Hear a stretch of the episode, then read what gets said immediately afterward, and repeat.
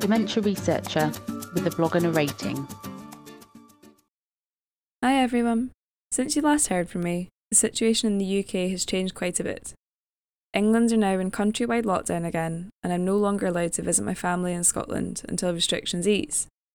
Looking back on how much has changed in the past few months, I realise how quickly time had passed and how much of my MSc has now flown by. I therefore thought that this month it would be worth looking back on my experience of my master's degree so far. I knew that moving to a new university for my master's would be a huge change, and it was. But I'm thankful that due to online learning, this no longer includes getting lost on campus. Moodle is almost as confusing to navigate at first, but the staff and admin team for my course ask for feedback constantly in order to make Moodle as efficient and useful as possible. Once I wrapped my head around Moodle and the various courses I was taking this semester, I was able to dive into learning. Our course content was intense from the get go, with a lot to learn each week and plenty of reading to do for each lecture. Our lecture slides and a recorded lecture are posted in advance of a live question and answer session during which we can ask any questions we may have and the lecturer can encourage further conversation on important topics. When I first heard that UCL would be adopting an online learning approach, I did not think that it would be as engaging as this, and I'm pleasantly surprised. I find that lectures being uploaded in advance gives me enough time to go over the content and really take in the information provided. This is something I struggle to do in the more typical lecture format, particularly during my undergraduate degree. The opportunity to interact with the clinicians and lecturers teaching the course leaves more time for discussion and deeper learning, and is something I think people have found really useful.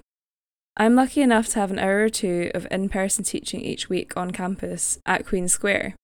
This takes place in the format of a journal club, where we discuss recent research in various areas of neurodegenerative disease. I have massively enjoyed these sessions. They've provided an opportunity to meet my classmates in a safe manner and have provided networking opportunities with the faculty, staff, and PhD students who run the sessions. I found that these sessions have really developed my skills and my ability to critique current research, and that this has complemented my studying well. My first graded assignment is due at the beginning of December and involves critical appraisal of a published paper, and this journal club session has given me the skills necessary for this assignment.